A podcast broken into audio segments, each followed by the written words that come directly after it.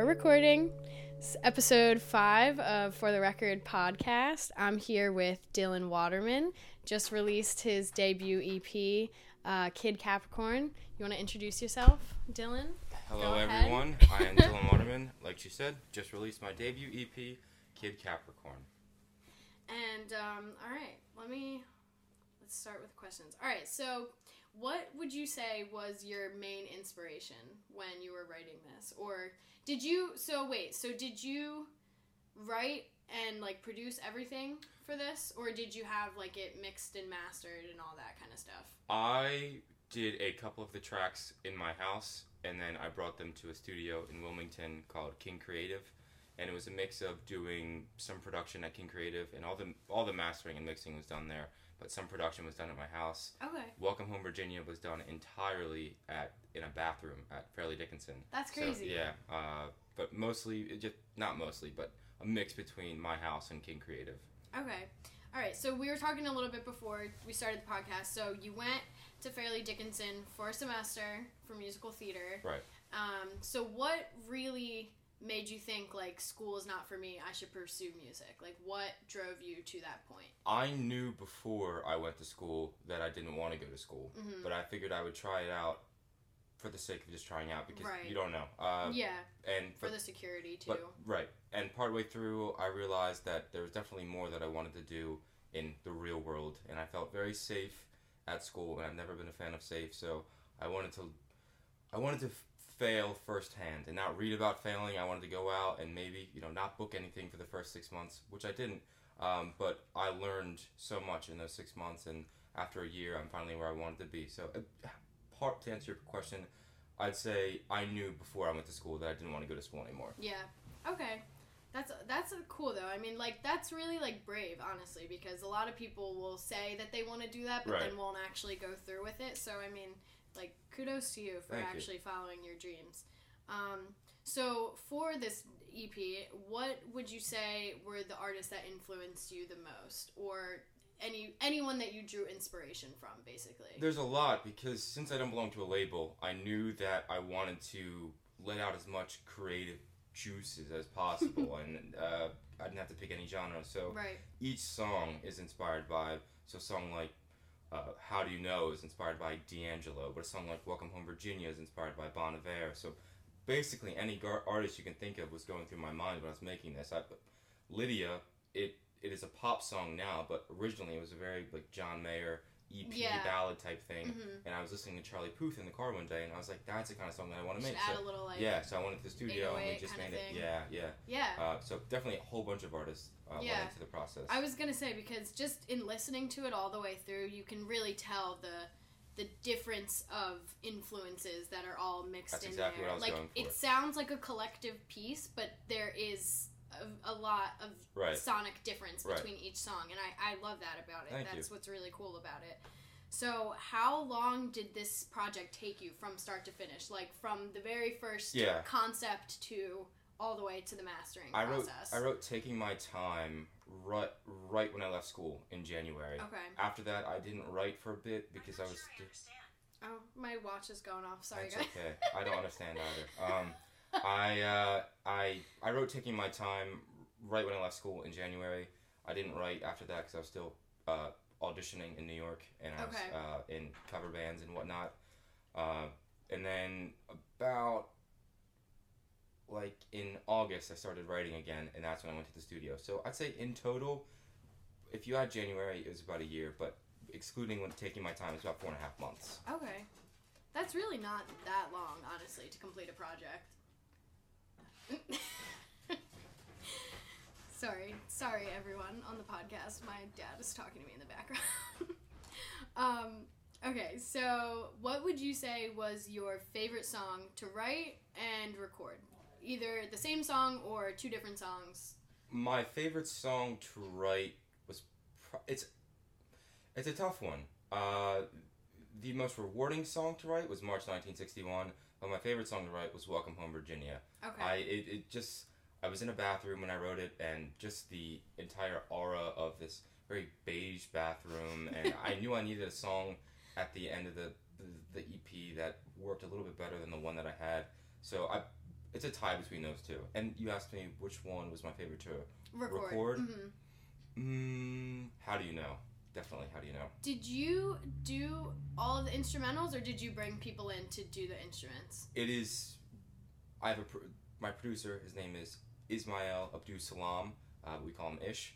He played bass and guitar on some of the tracks. I played Okay. bass and guitar on some of the tracks. I did all the keyboard parts, Right. but it's just a mix between him and I on it. Okay. Cool. And then just kind of like Logic Right. tracks, Yes, all that kind Logic. of in between.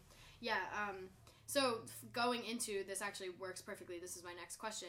Um, March 1961 is definitely my favorite song on the EP, and I just want to know where what is the story behind this? What what like where did this come from? This concept of March 1961 sitting in a diner. It it plays. I, I, I can't explain March 1961 without explaining. Uh, do you mind if I go into the entire EP as a go whole? for it. Go for it. The- I knew I wanted a concept EP. I didn't want to just make individual songs because that bores me, and the audience probably wouldn't tell that it's a concept EP without me saying something.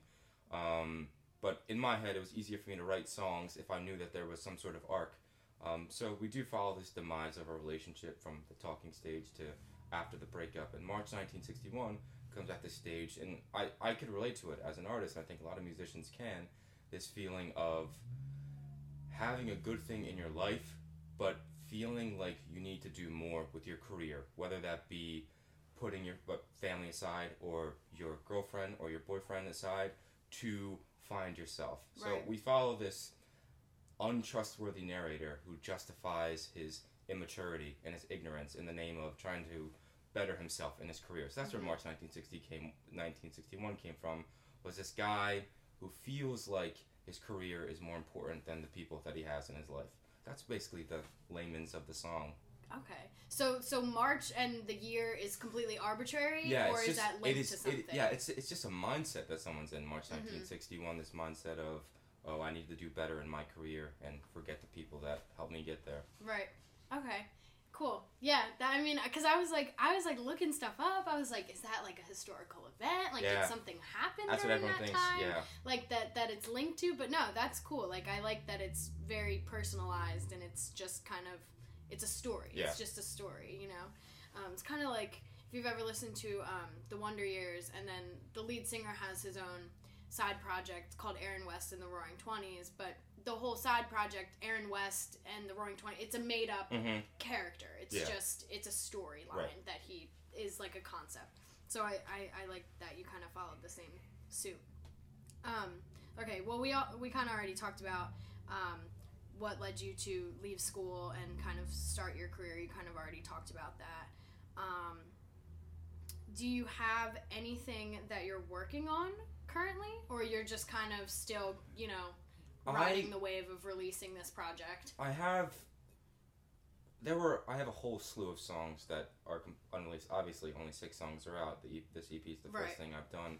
Um, but I'm happily and confidently in a position where I'm open to anything. I've not I'm not trying to cut any corners or trying Right. to book any venues that are bigger than I can do or get into the studio anytime soon. I will say though, I'm good friends with uh, both of the members and lowercase people who are a local group. Yeah. Um, but uh, Shout out. yeah, Noah Noah Saunders and I have been talking about uh, working together because Cool. we we're on the same wavelength. I think mentally in our music tastes.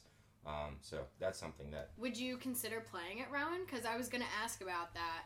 Because I mean, I know lowercase people plays right. a lot of like I, Rowan I will shows. play. I will play anywhere. Cool, I will play cool. anywhere. I mean, I definitely um, I mean that would be awesome to see you at just see you at a show at Rowan. Like I feel like that would, I feel like that's your like group. You know what I mean? Yeah. Like I feel like that's the type of people you want. yeah, I love playing, and my, my by. band members all go to Rowan too, so I think they'd enjoy it too. Okay, yeah, that's awesome.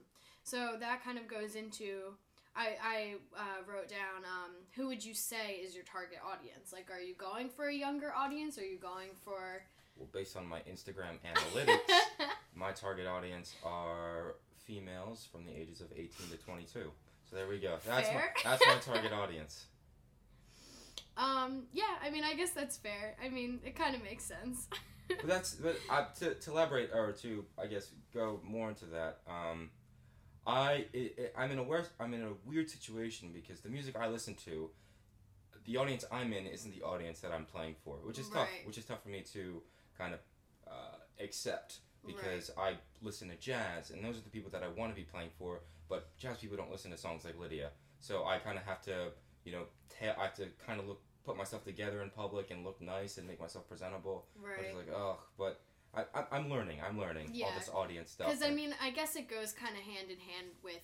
I mean, I know it's not all about the money, but you want to make some kind of profit. You want to see some kind of Yeah. return on investment Exactly. here. You know, you're putting all this time and money and effort into these songs and writing them, and so you want to kind of see that come back to you, Yes. kind of thing. So, um, yeah, I mean, I guess that's that's what it's all about. It's not all about selling yourself, but somewhat selling yeah, you, you have to, un- you have to, You gotta make yourself you, have, you have to understand what the business is. Right. ex- yeah, for sure. yeah.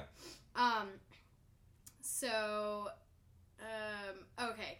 Are there any shows that you've booked that you want to promote on here that you want to tell people about, or any shows that you've played recently that you just want to talk about and how they went, kind of thing? Uh, the only show that I have booked is tomorrow, and it's sold out within a day and a half. So Oh, I can't okay. really promote anything. Yeah, I was gonna say Um, that. I mean, I'm not gonna release yeah, this and it's gonna be released week. till forever. Um, but I mean, I, I played a show at my studio, which went really, really, really well. So I'll Was say that your album release show? I it was the official album release. I had a house party show, Okay. uh, which wh- which was the technical release, but uh, right.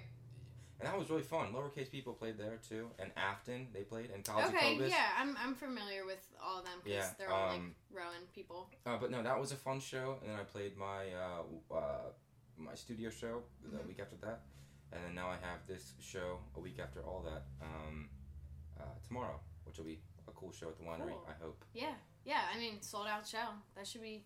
I feel like the winery is um, the right, the Auburn Road Winery for Yes. people listening who are not aware.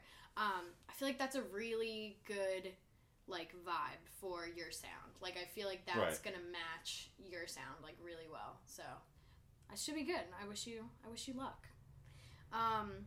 All right. So my next question. We're getting towards the end here. Let me see how long this is. Oh, okay. Because I only want this to be like 15, 20 minutes. It doesn't have to be super long. Um, so if you could collaborate with any musician, dead or alive, who would it be, and why? Oh, that's a that's a good question. Uh, I would collaborate with. Can I answer? Uh, I'll, I'll, I'll yeah, keep it do true it. I mean, I'll do keep it- no. You could do it as I'll long keep it true or to one. You know what? You know what I'll say? I will say, and, and truthfully, I will say I would collaborate with Noah Saunders. yeah. That's what I'm gonna say, and uh, and I will say that because I hope he listens to Yes, this podcast. this is- this- Tell him to listen to yes, the podcast. this is this is a prime example. I think this is a good life lesson. Just because you can have something doesn't mean you need it. So yeah. of course there are producers like Jay Dilla who passed away, um, and there are people like Charlie Puth and John Mayer who's my idol. But I I'm, I would feel more comfortable and more at home working with Noah because I know him and I are on the same wavelength. We've grown up in South Jersey together, and I think us working together would make sense rather rather than me trying to oversell myself and get myself with someone that I don't necessarily need.